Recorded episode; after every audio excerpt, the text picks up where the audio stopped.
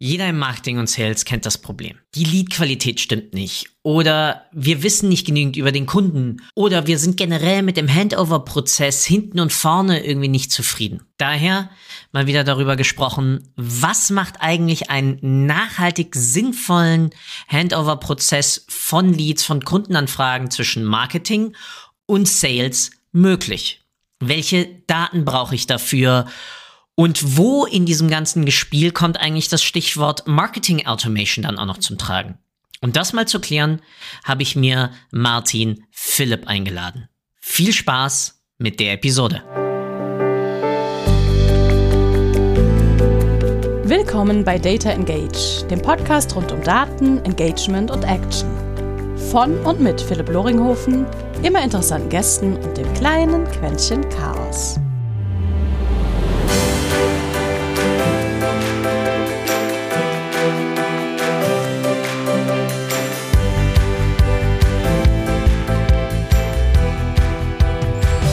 Und herzlich willkommen zu einer neuen Episode Data Engage, einem kleinen, feinen Gespräch, wo es immer um Daten geht, oft um Sales, meistens um Marketing, aber immer auf alle Fälle um Kommunikation und wie wir eigentlich mit und durch Daten uns und unsere Kunden glücklicher machen können. Heute dabei darf ich jemanden begrüßen, der, wie soll ich sagen, eigentlich genau mit einem Service, den äh, die Company mit der er, die er mit aufbaut, äh, anbietet, nämlich genau diese Schnittstelle ausfüllt zwischen Marketing und Sales. Nämlich heute dabei Martin Philipp, einer der Mitgeschäftsführer von Evalanche. Und damit, Martin, erstmal vielen, vielen Dank, dass du die Zeit nimmst, mit mir heute zu schnacken. Und wie immer meine einleitende Frage, was war eigentlich bis jetzt dein größter Datenfuck-up? Lieber Philipp, danke äh, deine Einladung.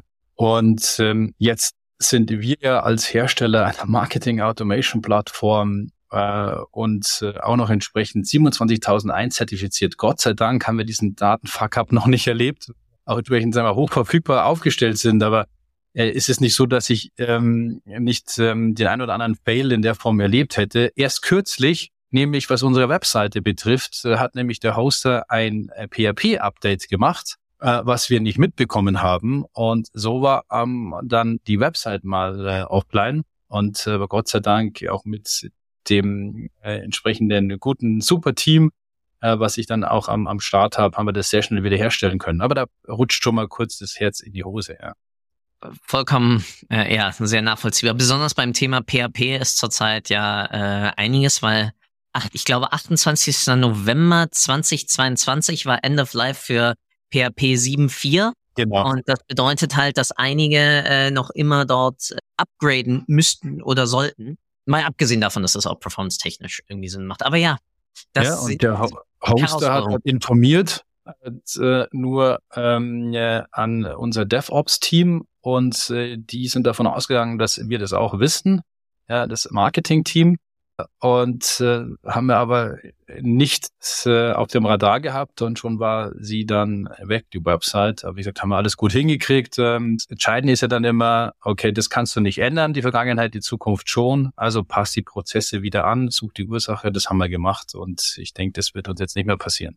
Prozess ist ein wunderbares Wort, weil faktisch geht es ja auch beim Handover um, um Prozesse.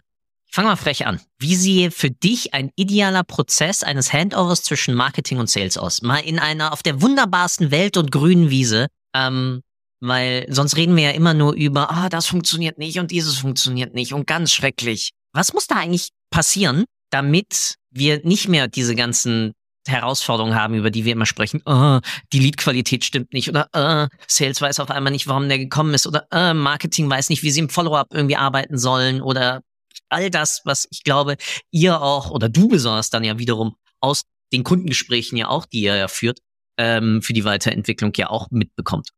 Die, das, das Beste ist wirklich Silos aufzulösen und Marketing und Vertrieb ein gemeinschaftliches, ein gemeinschaftliches Projekt zu geben.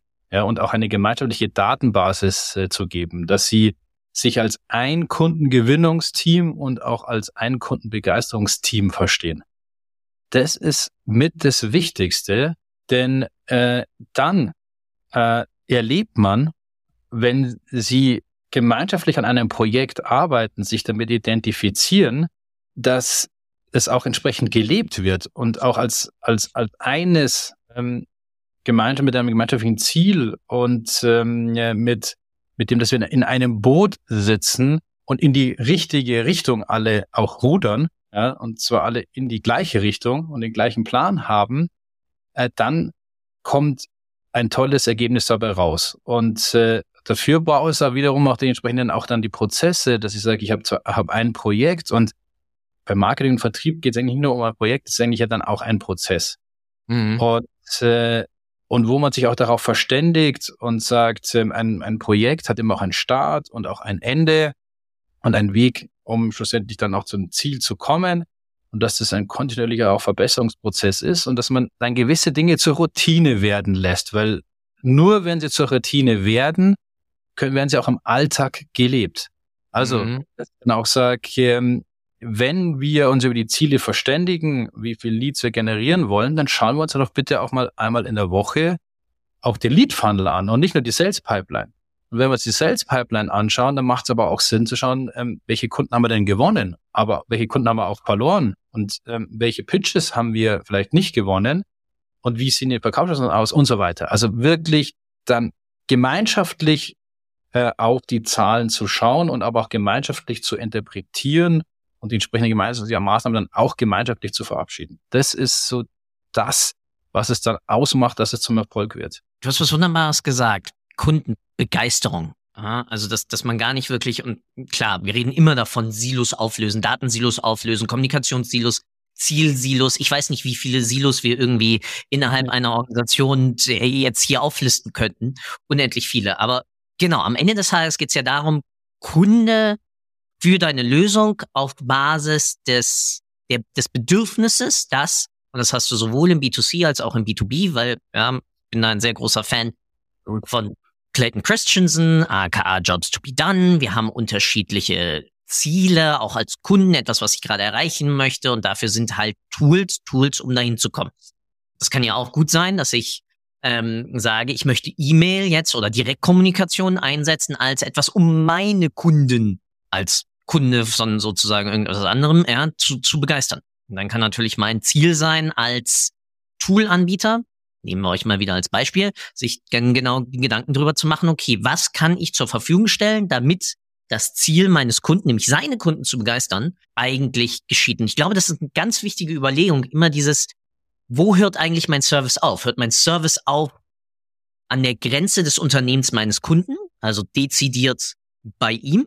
Oder mache ich mir eigentlich Gedanken darüber, wie, und das ist natürlich für den B2B-Bereich nochmal viel relevanter als im B2C, wie ich mir dann darüber Gedanken machen kann, was für Services, Daten, Ansichten, Analysen etc. könnte mein Kunde gebrauchen, um seinem Ziel ein Stück näher zu kommen. Also sozusagen ein, ein Schritt, ja, der Kunde meines Kunden, das ist eigentlich derjenige, den ich glücklich machen möchte. Ja. Und dadurch sorge ich ja dann für Erfolg bei ihm. Absolut. Und was heißt denn Kundenbegeisterung eigentlich? Das heißt ja, dass mhm. ich ähm, mehr biete, als wie der Kunde eigentlich erwartet. Also darf es nicht aufhören ja, bei dem Unternehmen, sondern es muss anfangen, dass die Probleme des Kunden meine werden. Und mhm. ich muss die lösen. Und das heißt, ich muss auch meine Prozesse so anpassen, dass ich genau das kann, und nicht in einer Prozessoptimierung mich verliere, dass ich meine internen Prozesse optimiere, sondern ich muss das Leben meiner Kunden und Partner einfacher machen und sagen, alles, was deine Probleme sind, schieb sie rüber zu mir, dafür bin ich ja da, um sie zu lösen.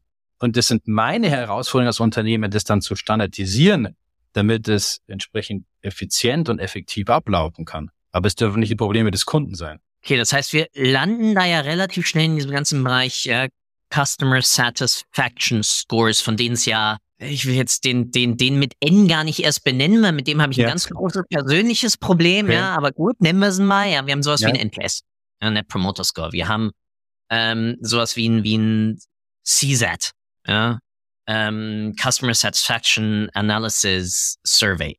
Ähm, äh, du hast dann aber auch natürlich sowas wie, wie Brand Recognition. Wie schätzt eigentlich meine entweder Kunden oder eben meine Nicht-Kunden mich als Marke ein, was ja auch ein Teil zu eigentlich Kundenwahrnehmung und damit auch Kunden Customer Satisfaction ist, weil wenn mein Kunde mich nur nutzt, weil er mich nutzen muss, weil er keine Alternativen hat ähm, und damit dann mit mir unzufrieden ist, dann ist es zwar cool, dass er mich nutzt, weil ich dadurch Geld bekomme, aber eigentlich erfülle ich damit ja dann genau nicht diesen. Das heißt, wie kriege ich raus, dass ich meinem Kunden überhaupt etwas Gutes tue, weil geht's da nur um Kundenbindung? Weil wie gesagt, manche sind ja auch einfach auf Teufel und Verderb an mich gebunden, weil ich einen geilen Login-Effekt in mein Pro Produkt eingebaut habe ja. und sie einfach nie mehr bei mir rauskommen. Also technisch gesehen ist das mit eine große Kundenbindung. Ja, also dass ist, wenn ein System so stark integriert ist in eine bestehende Infrastruktur, dass ich aus dem Aspekt nicht mehr so leicht austauschbar bin. Das ist das eine. Das andere ist, also ich persönlich bin auch nicht so ein großer Freund von so Kundenbefragungen oder Mitarbeiterbefragungen. Wäre jetzt ein anderes eigenes Thema.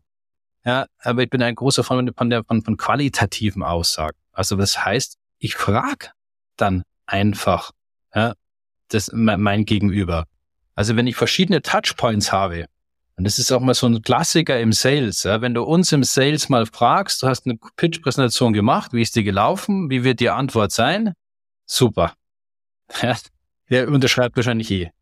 Äh, so, wenn du aber dann mal die Kunden fragst, ähm, mhm. die bei dem Pitch teilgenommen haben, ist es schon sehr interessant, ähm, aus verschiedenen Blickwinkeln mal zu erfahren, wie sie das wahrgenommen haben. Und da kommt auch so Rückmeldungen wie, da waren drei Leute bei dem von euch ähm, äh, dabei und es hat nur einer geredet.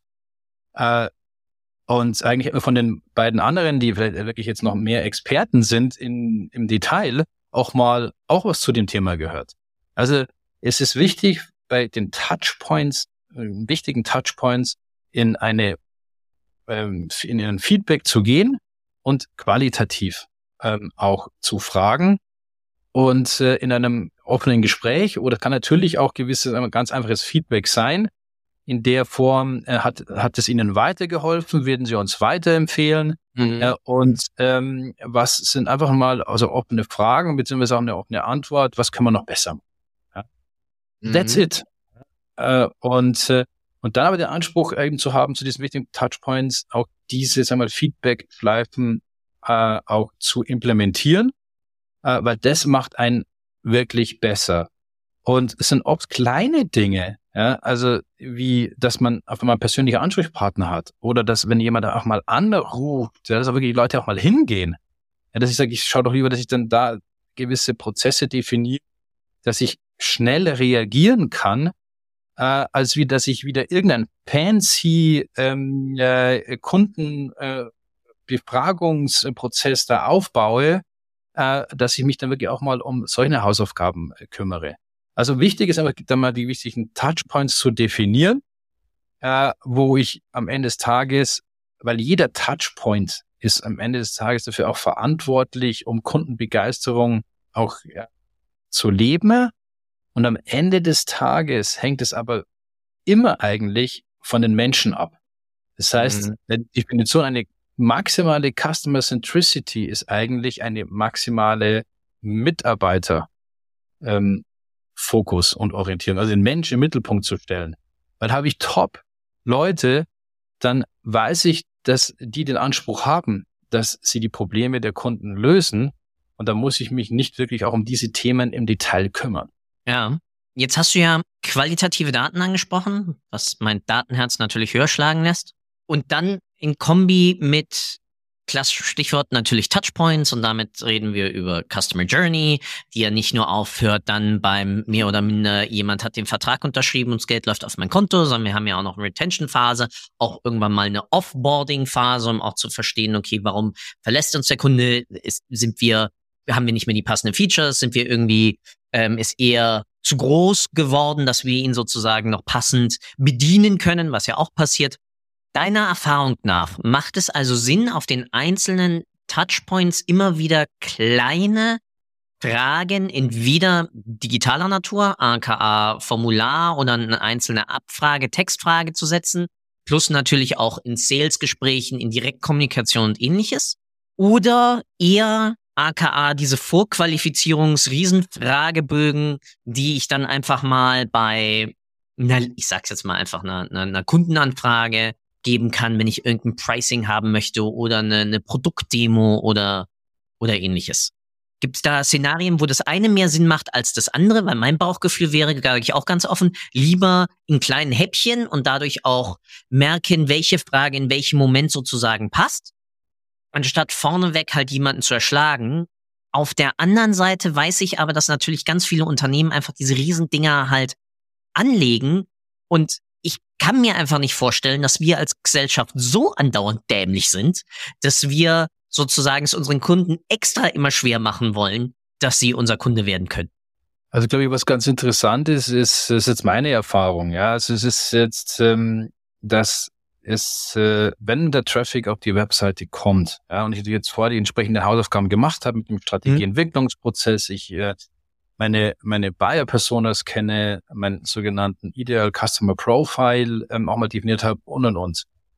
Und jetzt kommen dann auch die entsprechenden Traffic Strom und Qualität auf meine zum Beispiel Website, wenn ich die auch dann nutze, um dann Digital-Leads zu generieren. Äh, ist das schon dann auch ein, ein, ein wichtiger Punkt, wenn die ähm, auf die Webseite kommen, gibt es verschiedene von, von Formularen, ja, wo die sich eintragen können.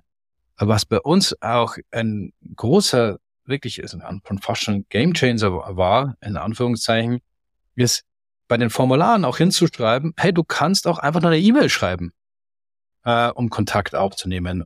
Mhm. Und der schönere Prozess für uns ist, wenn die sich in die Formulare eintragen. Da habe ich die Daten digital, dann wird es gleich gematcht mit dem CRM und auch mit der Marketing Automation.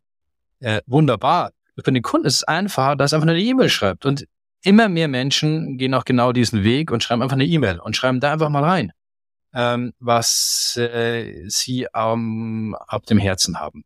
Und äh, es ist äh, sehr wichtig, das dann sehr modular auch zu gestalten und die entsprechenden Prozesse darauf auch anzulegen. Und es ist, aber man sollte sich Gedanken machen in Form von einem Customer eben Journey Mapping, der aus, und zwar aus Sicht des Kunden, wie solche Prozesse dann ablaufen. Und dann, dass ich da verschiedene Layer drüber lege. So, okay, welche Rolle hat da das Marketing? Welche Rolle hat dann da das Sales? Welche Rolle hat dann da Service? Welche Rolle haben dann auch andere Fachbereiche? Und so definiere ich dann auch einen entsprechenden Kaufprozess. Mhm. Und, und da ist natürlich wichtig, schon im Vorfeld zu qualifizieren. Also wenn ich den als an den Vertrieb übergebe, das sollte mit dem Vertrieb auch eben zusammen erarbeitet haben. Was brauchst du an Informationen, damit du sagst, dass der Lead wirklich eine entsprechende Reife hat? Man spricht ja dann von sogenannten Sales Accepted Leads. Ja, und wenn ich ihm dann den übergebe, dann qualifiziert er den und übernimmt ihn. Und, und da ist, wenn sich dann rausstellt, ist in unserem Umfeld, der macht eine Demo dann auch, auch Sinn, eine geführte Demo, ist es aber als Sales-Sicht schon wichtig, ähm, die ähm, entsprechenden Fragen dann auch zu stellen, ob damit es dann auch mappt mit dem Ideal Customer Profile, weil es ja auch aus der Sicht des Kunden wichtig ist, zu wissen, das ist jetzt ein Anbieter, der kann meine Anforderungen 100% erfüllen oder fast 100% erfüllen oder sehr gut erfüllen oder besser wie andere, äh, dann ist es ein gegenseitiges ähm, Commitment. Ja? Äh, und darum machen wir das auch sehr sinnvoll in so einer Phase, detailliert reinzugehen und die, die richtigen Fragen zu stellen, um die Antworten zu bekommen, die es dann braucht, um es weiter zu verfolgen. Und zwar auch mhm. aus der Sicht des Kunden und aus Sicht auch des Anbieters. Und wenn es aber dann mappt, ja, also es zusammenpasst,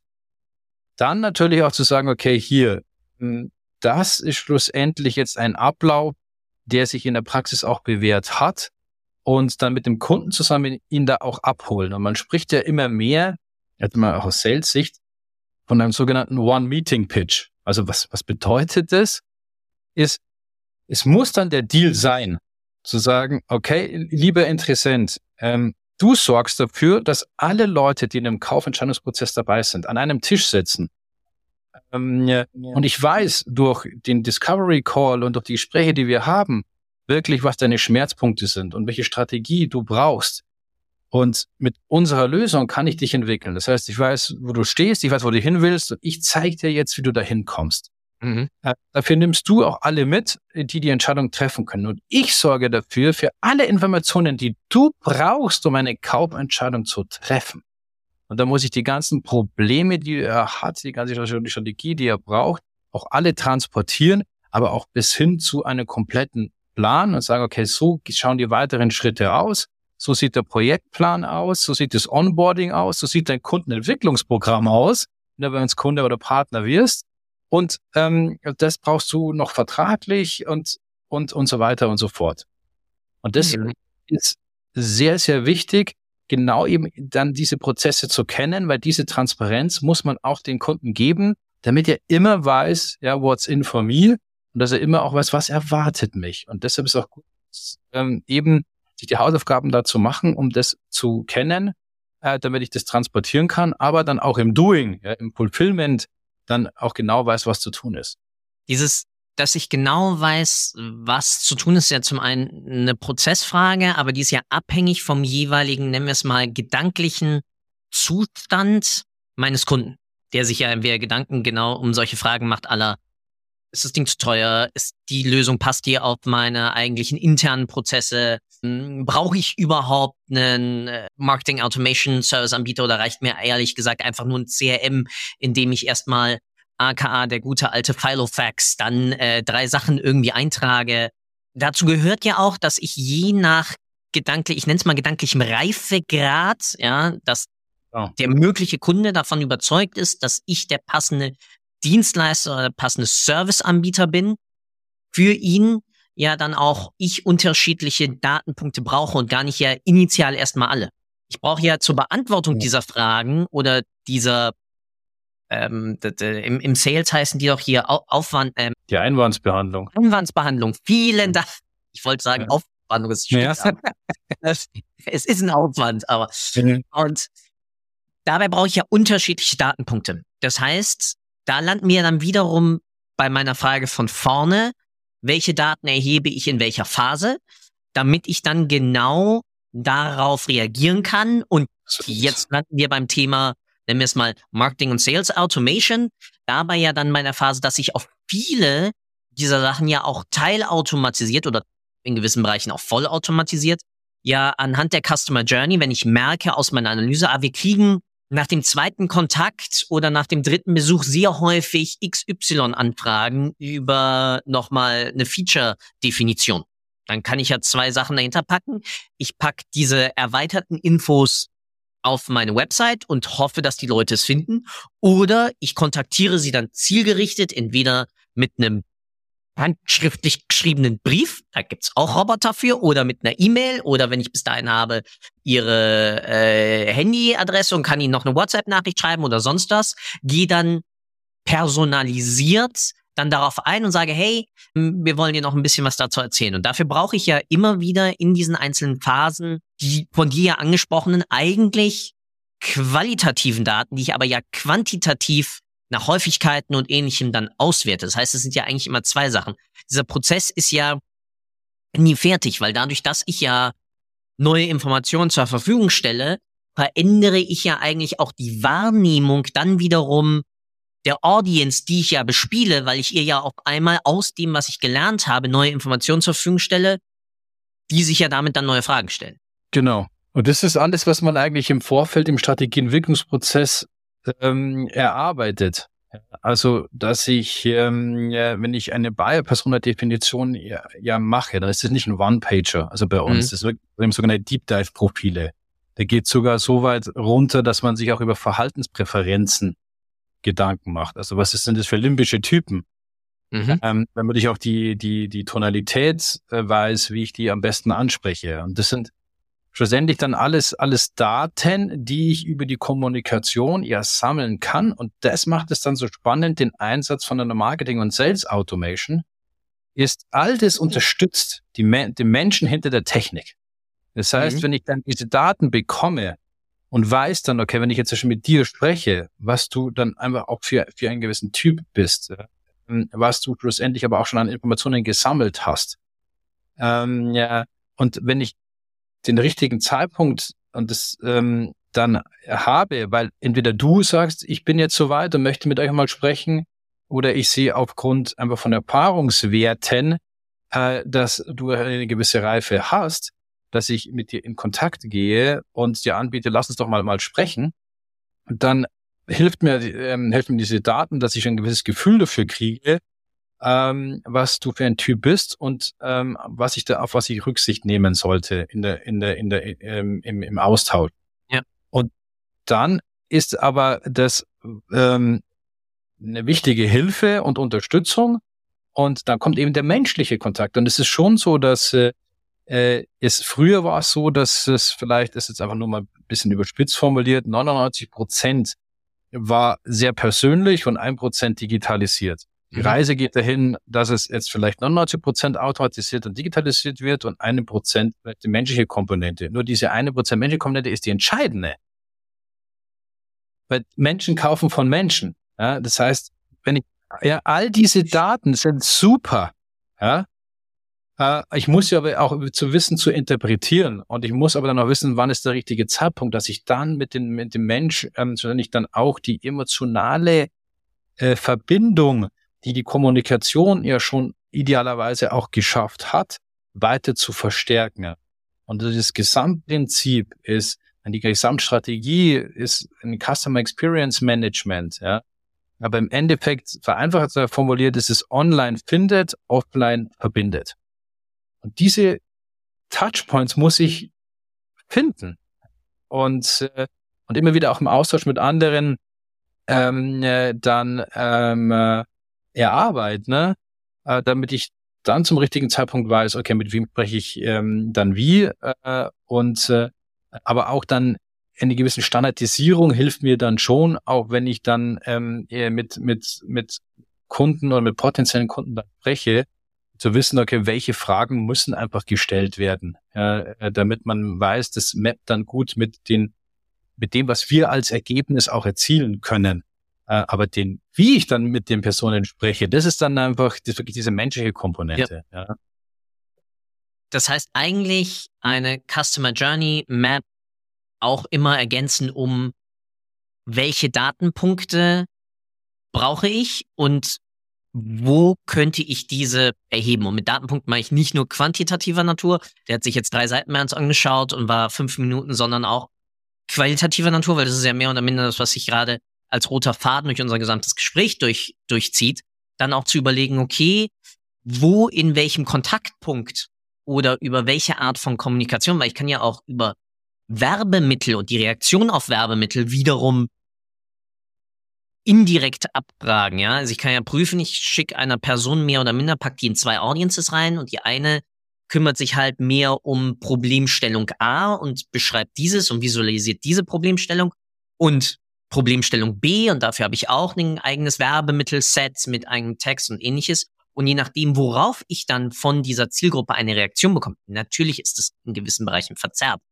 Dafür haben wir Statistiker, dafür haben wir äh, Ökonomen und noch ganz andere schöne Systeme im Hintergrund. Aber darüber kann ich natürlich ja dann auch Daten wiederum erheben, worauf ich dann in meiner Marketing Automation ja auch Trigger aufsetzen kann, weil ich auf einmal weiß, ah, der beschäftigt sich eher gerade mit der und der Herausforderung. Ja, vielleicht hat er nämlich gerade nicht unser White Paper runtergeladen, aber er hat ja schon allein darauf reagiert. Ich habe ihn aber schon im System, kann damit also sein Profil bei uns anreichern, woraufhin dann wiederum klar vorher definierte Kommunikationsarten dann wiederum ausgelöst werden. Also ein ganz gutes Beispiel ist, ähm, also wie man so quantitativ und qualitativ verbinden kann, ist, ähm, wenn man sich jetzt vorstellt, den, den, den, den Traffic der auf die Webseite kommt, über verschiedenste Kampagnen, der dann mit ähm, wiederum ähm, über Referrer oder UTM oder andere mhm. Tracking-Parameter versehen ist, ähm, wird dann schon bei uns ausgelesen, dass ich die Quelle identifizieren kann. Also woher kommt denn dieser Lead? So. Jetzt gibt es ja verschiedene Prinzipien, und das weißt du besser als ich. Ja, jetzt kann ich sagen, irgendwie Last Cookie Count oder First Cookie Count ähm, ja, und äh, die, mittlerweile ist es einfach so, dass diese auch die Attribution oder eine, es gibt keine lineare Kaufentscheidung mehr und es ist sehr mhm. schwer, mhm. die Gesamtzusammenhänge zu identifizieren. Also was hilft dann auch, wenn ich jetzt die Daten habe und sage, hat sich jemand eingetragen und ich weiß, der kommt über Google AdWords. Okay. Mhm. Es hilft aber auch direkt den Kontakt mal direkt zu fragen, wie bist du auf uns aufmerksam geworden? Und dann sagt er vielleicht nicht Google AdWords, sondern sagt, ja, ich äh, war auf dieser Messe XY, habe da ein Fach äh, ein, ein, ein, Fachbericht, einen, ähm, eine Case Study gehört Äh, fand ich super interessant. Und dann habe ich nochmal über Google AdWords oder über Google gesucht, bin über eine AdWords-Anzeige, wenn es vielleicht so ein Teil des Lied überhaupt weiß, ja, äh, aber dann auf euch gestoßen. Und das ist eben immer super, äh, eben zu solchen Touchpoints eben auch eine qualitative Analyse, also eine qualitative äh, Fragen auch mit zu berücksichtigen und zu implementieren, weil es gibt ein ganz anderes Bild auch. Mhm. Und und das macht es dann auch aus, ja, zu sagen, okay, das sind die Daten, die ich habe, aber das ist das, was der Mensch mir sagt. Das ist der Mensch äh, in, dem Moment. Und das zu den richtigen Zeitpunkten, das immer wieder zu berücksichtigen, hilft, um ein gutes Bild ähm, zu bekommen, äh, wie es der Mensch wahrnimmt, ja, und auf der anderen Seite auch was, was die Daten mir geben. Ja, und ähm, das dann auch entsprechend zusammenzubringen in der Bewertung. Ist ja ganz spannend, dass weil du sagst es ja auch immer wieder, dass unsere Kaufentscheidungen ja immer mehr autonom, also losgelöst vom direkten menschlichen Kontakt stattfinden. Kann ich vollkommen unterschreiben. Ein Großteil meiner Toolentscheidungen äh, laufen einfach nur noch über die Feature-Seite beziehungsweise Benefit-Seite. Dann gucke ich mir das Pricing an, vergleiche da ein, zwei Anbieter, weil auch das dürfen wir einfach mal nicht vergessen. Ja bei den meisten Tools da draußen sind die Dinger einfach gleich und die haben halt ein anderes Kleid an ja, oder andere Klamotten, aber dahinter steht erstmal mehr oder minder die gleiche Lösung. Ob das jetzt im Web Analytics Bereich ist, im CRM Bereich, in meinem Task Management. Ja, also ich kann einen ClickUp wunderbar mit einem Asana vergleichen. Andere sagen dann, ich will aber ein Trello haben, weil ich will mehr Kanban ja. haben. Sage ich, kann ja auch ein ClickUp oder sonst wie. Das heißt, in, wie kann ich identifizieren, wo dann eigentlich Sales dann genau diesen einen Prozentpunkt Unterschied einbringt. Äh, hast du da deiner Erfahrung nach irgendwelche, ich frage jetzt mal blöd, Datenpunkte, Erfahrungswerte sozusagen ausgemacht, wo du gemerkt hast, ah, da sollte jetzt wirklich mal ein Sales Agent rein und nee, da brauche ich es nicht, weil ich eh schon weiß, dass der eigentlich kauft. Also worum es mir geht, ist sozusagen dieser inkrementelle Zugewinn an ja, der schließt bei uns ab durch dann genau diese Human-to-Human Interaction. Genau, und darum ist so wichtig, dass Marketing und Vertrieb an einem Tisch sitzen. Weil äh, ist, ich kann natürlich die Lead-Pipeline oder Lead-Funnel aufdrehen, ganz viele Leads generieren, noch mehr Leads, ja, und am Ende des Tages merke ich aber, dass der Kaufprozess nicht funktioniert. Ja, dass ich nur eine Winrate habe von zehn Prozent oder sowas. Ja. Es ist aber sinnvoll, man muss sich beides anschauen und sagen, ähm, Vielleicht schaut man sich jetzt erstmal den Kaufprozess selber an. Wie kann ich die Win-Rate erhöhen? Wie kann ich den Sales-Cycle verkürzen? Ähm, muss ich die Art und Weise, wie ich dann, das ist das eine Prozent, ja, die neun, also nach Pareto 99% Wirkung haben, wenn man es umdreht, ja. ist dann, wenn du so weit bist, also jetzt muss man ja auch wissen, jetzt das ähm, in, in, in, es hängt immer natürlich jetzt auch von den von den Branchen ab ähm, und auch äh, was jetzt evaluiert wird, ja, also was die Leute auch für einen gewissen Hintergrund mitbringen, aber eine gewisse B2B-Entscheidung dann triffst, hast du ja auch, auch, auch Buyers Journey und ähm, Buying Center, also mit mehreren Leuten, die auch da eine Entscheidung treffen und das ist auch dann auch, auch mal auch dann noch äh, äh, sechs, siebenstellige Investitionen, die da auch, auch getroffen werden und das ist eine Gesamt-IT-Strategie und und und und. Ja, also der, das trifft nicht einer die Entscheidungen, es sind mehrere und es ist dann auch ein entsprechender Prozess. Also und da brauchst du natürlich dann auch die, die, die Expertise, um die Leute da wirklich abzuholen und zu sagen, ich verstehe, was dein Problem ist oder was deine Strategie sein muss. So, und jetzt hole ich dich mal ab und, und transportiere dir, ähm, welchen Weg es braucht, damit du dein Ziel erreichen kannst. So, und wo werde ich mich denn dann entscheiden? Bei dem, der zwar die besten Features äh, hat, die man sich nur vorstellen kann, oder der, der mich überzeugt, ich meine, als Mittelständler, ich hab's verstanden, und er hat so einfach transportiert, dass ich auch äh, jetzt äh, das Gefühl habe, okay, das kriegen wir hin. Also mhm. Also mache ich lieber mit dem, weil ich dann dem auch dann vertraue. Und das ist ähm, wiederum das Zusammenspiel auch sehr wichtig, weil nach außen hin ist ja auch wieder die Frage, äh, wenn ich diese Daten, also alle wieder zurückspiele, dann in meinem gesamten Kampagnenmanagement, ähm, um, um, um, um Leads zu identifizieren und zu generieren ist, ist ja wieder eine Frage der, der Personas, wie die funktionieren. Also wie targetiert ich das ausspiele, auch in welcher Tonalität? Wenn ich weiß, ich will jetzt, wie du gerade den Kaufprozess beschrieben hast, jemand wie dich als Kunden dann gewinnen, und habe diese Zielgruppe, ja, dann brauche ich mir über dieses Ganze vielleicht persönlich überhaupt gar keine Gedanken machen. Ja, aber du, willst es ja gar nicht. Ja, du brauchst es auch. Ja, dann, dann muss ich es auch nicht machen. Ja, dann schaut er sich wirklich so viele Informationen wie möglich in Do-it-yourself auch zur Verfügung stehe, dass das alles selbst entschieden werden kann und wenn Fragen sind, dass man schnell die, die, äh, die Antworten kommt. Also es hängt, wie gesagt, immer von den Branchen dann auch ab, von den unterschiedlichen Personas, von den Buying Centers, B2C, B2B, ähm, welchen Weg man dann wie auch geht. Aber entscheidend ist, wie gesagt, die richtigen Leute an den Tisch zu bringen. Ja. Um genau sich da Gedanken zu machen. Und auch wenn es Marketing Automation heißt, es ist keine Marketingaufgabe. Ja, das ist eher ein Pre-Sales Automation, wenn du so willst. Das arbeitet für Marketing, das arbeitet für Vertrieb. Ja, und das hat idealerweise für 24-7 mit 350 Tage. Ja, und, äh, äh, und, und darum ist dieser gemeinschaftliche Austausch einfach auch, auch so wichtig. Ja, weil das ist äh, bis hin zu dem, wie viel Umsatz wird dann generiert, wie ist der Customer Lifetime Value und äh, schlussendlich und all diese Daten ich dann wieder zurück ingeniere, weil das ist natürlich auch wesentlich, also ganz wichtig, dann wieder meine, meine, meine Kampagnen ausschauen. Also wo buche ich was wie wo ein? Das bringt mich zum eigentlich zur Idee, dass das heißt, dass meine Qualifizierung ja schon in jeder Phase meiner, ich nenne es jetzt auch mal Werbungs-Customer Journey ja abläuft. Vom Wer hat mit welchem Werbemittel und damit auch mit welcher Botschaft interagiert zu wie haben Sie dann auf gewisse Retargeting oder Direktkommunikationswerbemittel reagiert und ähnliches?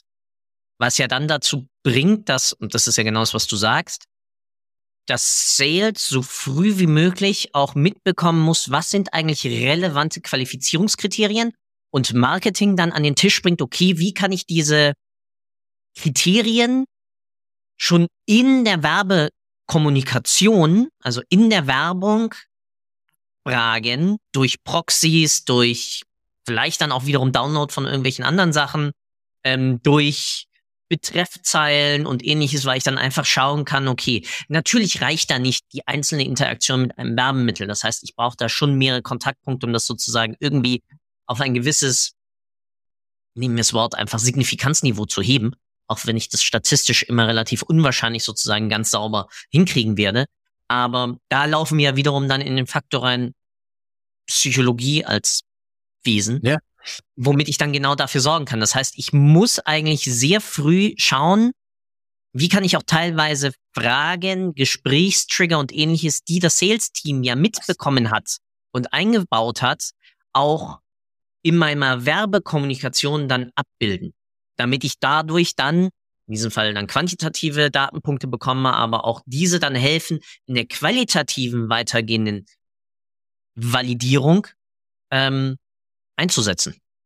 Wenn man es jetzt mal ähm, wieder runterbricht auf Pflicht und Kür, äh, dass ich jetzt wirklich auch erstmal schaue und sage, was sind die Pflicht? Die Pflicht ist, dass ich zumindest mal die Quelle meiner Leads kennen sollte, soweit es möglich ist.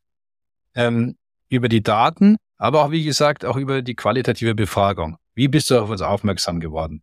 So, dann wird ja ähm, aus den Leads ähm, Darf ich ein Teil davon.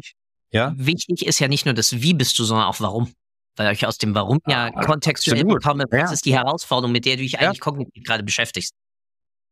Genau, also Absolut. Ja, also das genau die richtigen Fragen zu stellen. Ja, das ist zum Beispiel auch das Thema Warum ist auch, auch in, in dem Discovery Call ganz wichtig. Also fünfmal Warum zu fragen. Ja, um wirklich ja mal herauszuhören, okay, was ist denn wirklich der Schmerzpunkt? Ja. Also ist ganz wichtige Frage. Und äh, und dann das entsprechend zu erfassen. Aus den Leads werden dann Verkaufschancen, aus den Verkaufschancen werden dann Kunden und aus den Kunden wird dann der Customer Lifetime Value. So, und dann kann ich es ja zurückverfolgen. Dann kann ich ja sehen, welche Kunden haben mit dem größten Customer Lifetime Value, sind denn über welche Quellen eigentlich gekommen? Und dann kann ich daraufhin auch entsprechend meine Marketingkampagnen ähm, auch ähm, steuern. Und da ist es wirklich dieses, dieser Kreislauf, ja, wie man so schön nochmal sagt, dieses nochmal Revenue Performance Management. Also gibt ja zu allen möglichen schönen Begriff. Das äh, Flywheel. Ja, genau. Ja, das ist kalte genau.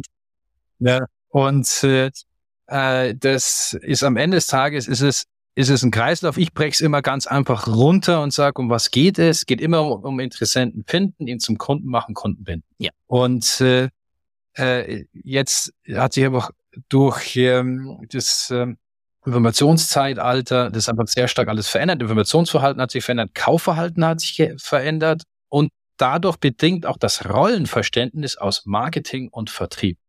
Mhm. Und, äh, und das ist hier wichtig, das eben zu wissen, aber dann auch eben zu erkennen, okay, was ergibt sich daraus für, für Möglichkeiten? Also, du hast mich ja eingangs gefragt, äh, was ist ähm, die schönste Lösung? Und die schönste Lösung ist, bringt sie alle an einen Tisch und sorgt dafür, dass nicht, äh, dass sie nicht nur alle einen Plan haben, sondern dass alle den gleichen Plan haben. Also gleich Kundenverständnis damit ja dann auch. Genau. Wer ist unser Kunde und wenn ja, wie viele? Ja, also äh, äh, ja, äh, und und ähm, das ist auch entsprechend, es ist auch jetzt, äh, ich bin ja auch in, in, in da tue ich mir aber leichter, die Sachen zu merken, ja, mit äh, gewissen Botschaften. Aber es ist im, im Endeffekt geht es darum, äh, zu sagen, äh, gut integriert und die Wirkung explodiert.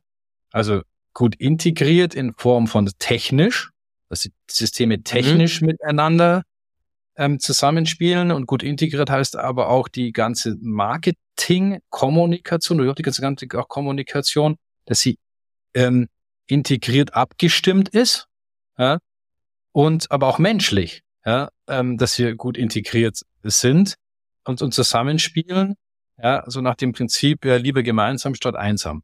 Und, und das lässt in Summe die gut integrierte Wirkung explodiert. Und dann ist es, wer automatisiert profitiert, und wer emotional kommuniziert, nie verliert.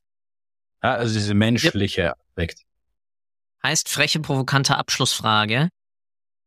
Sollten damit Marketing und Sales unter einem C-Level agieren? Nennen wir ihn jetzt mal ja. Chief Revenue Officer oder was anderes? Ja. Traumhaft, perfekte, wunderbare, kurze Antwort. Ja. Komme ich auch langsam immer mehr zu. Es gab eine Zeit, da hätte ich gesagt, nein, umso mehr ich jetzt äh, in der Privatwirtschaft, ja, als Selbstständiger tätig bin, umso mehr unterschreibe ich das auch. Äh, das ist, funktioniert ja. nur so, ja, dass du jemand hast, der das orchestriert und das auch wirklich als eins sieht und ob er dann, wie gesagt, ein Kundengewinnungsteam daraus macht und ein Kundenbegeisterungsteams und unterschiedliche einfach Kompetenzen, die es da braucht, dass du da Hunter brauchst, Farmer brauchst, aber unterschiedliche einfach auch Kompetenzen in Fachbereichen, äh, die äh, entsprechend zusammenbringst das ist super wichtig. Und es geht nur, wenn du das oben drüber das Gesamtverständnis hast. Und das ist, was man als äh, Chief Revenue Officer kennt. Ja, also das braucht im C-Level jemand, der Marketing und Vertrieb und Service meines Erachtens verantwortet. Ja, weil der muss dann schlussendlich die Rahmenbedingungen schaffen.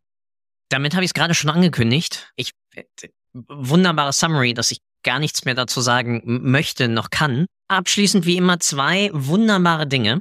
Was möchtest du, was unsere Hörerinnen und Hörer aus unserem kleinen Gespräch mitnehmen, jenseits ja, der wunderbaren Zusammenfassung, die du gerade schon gegeben hast? Und dann gehört der Abschluss voll und ganz dir. Du darfst nur eine Sache nicht tun, mir danken, weil das tue ich, weil du hast die Zeit investiert, mit mir zu quatschen und äh, meine manchmal wirren Fragen zu beantworten, um mich aufzuschlauen. Und damit, Martin, vielen, vielen Dank, wie gesagt, dass du die Zeit genommen hast. Und damit bleibt mir nur noch zu sagen, the stage is yours. Danke dir. Es war mir ein, ein Volksfest und äh, welche, welche Botschaft mir wichtig ist, ähm, ist, äh, also auch wenn die Technik den Fortschritt bringt, die Menschen machen den entscheidenden Unterschied aus. Ja, unterschreibe ich so. Damit vielen, vielen Dank. Ciao, ciao. Ciao, mach's gut, bitte. Danke für deine Zeit. Ich hoffe, Du konntest auch heute wieder etwas für deinen Umgang mit Daten mitnehmen und bist dem Warum ein Stückchen näher gekommen. Ich auf alle Fälle. Hinterlasse doch bitte eine Bewertung auf iTunes, Spotify oder von wo auch immer du gerade zuhörst. Das hilft wirklich sehr. Bis zur nächsten Folge bei Data Engage. Dein Philipp.